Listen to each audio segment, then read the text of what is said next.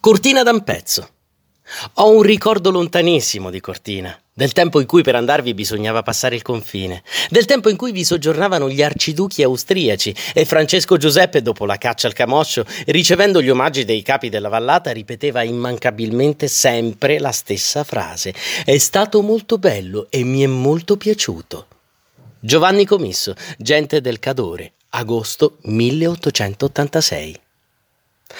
Da Cortina d'Ampezzo, bellissima valle italiana nei domini di Sua Maestà Apostolica, faccio sapere ai signori Zanichelli che ho fatto un'ottima colazione e che parto per Pieve di Cadore.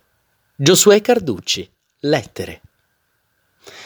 Non conosco nulla che possa competere per forma e varietà al fantastico, mutevole, imprevedibile grande circolo che con un raggio di dodici miglia, a partire dalla porta dell'Aquila Nera, comprende il Pelmo, l'Antelao, le Marmarole, la Croda Marcora, il Cristallo e le Tofane. Amelia Edwards, cime inviolate e valli sconosciute. Cortina assomiglia a tutti i grandi centri di sport invernali è una patina di lusso raffinato spalmata dagli albergatori sul volto di una contrada selvaggia di foreste, di neve e di picchi dentellati. Hammond Innes, lo sciatore solitario.